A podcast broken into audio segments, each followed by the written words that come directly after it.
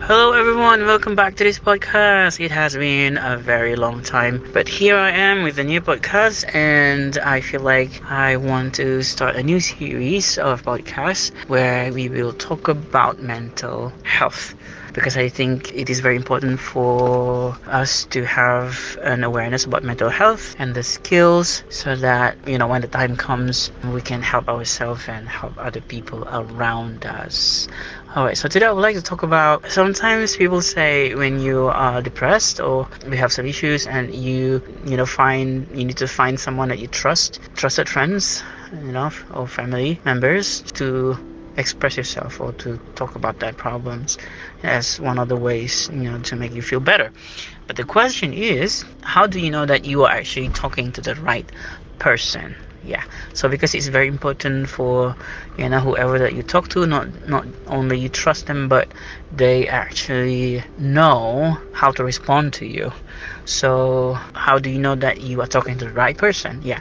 So from my own experience the way that you know that the person is the right person for you to talk to is that when they uh, ask when they give feedback or when they ask you questions about your feelings. So they will say something like how are you feeling? How are you uh, what makes you feel that way well i'm very sorry that you you know it hurts you that much or uh, everything along that line yeah so you know that they actually try to you know understand and focus on your feelings at that moment without you know trying to like offer you advice or maybe solutions that you know might cause more triggers and you know it will just leave you feeling more depressed after that conversation. Yeah. So the conclusion is uh, i think if you would like to you know find the right person to talk to it helps if you know that the person can actually you know give a very good response to you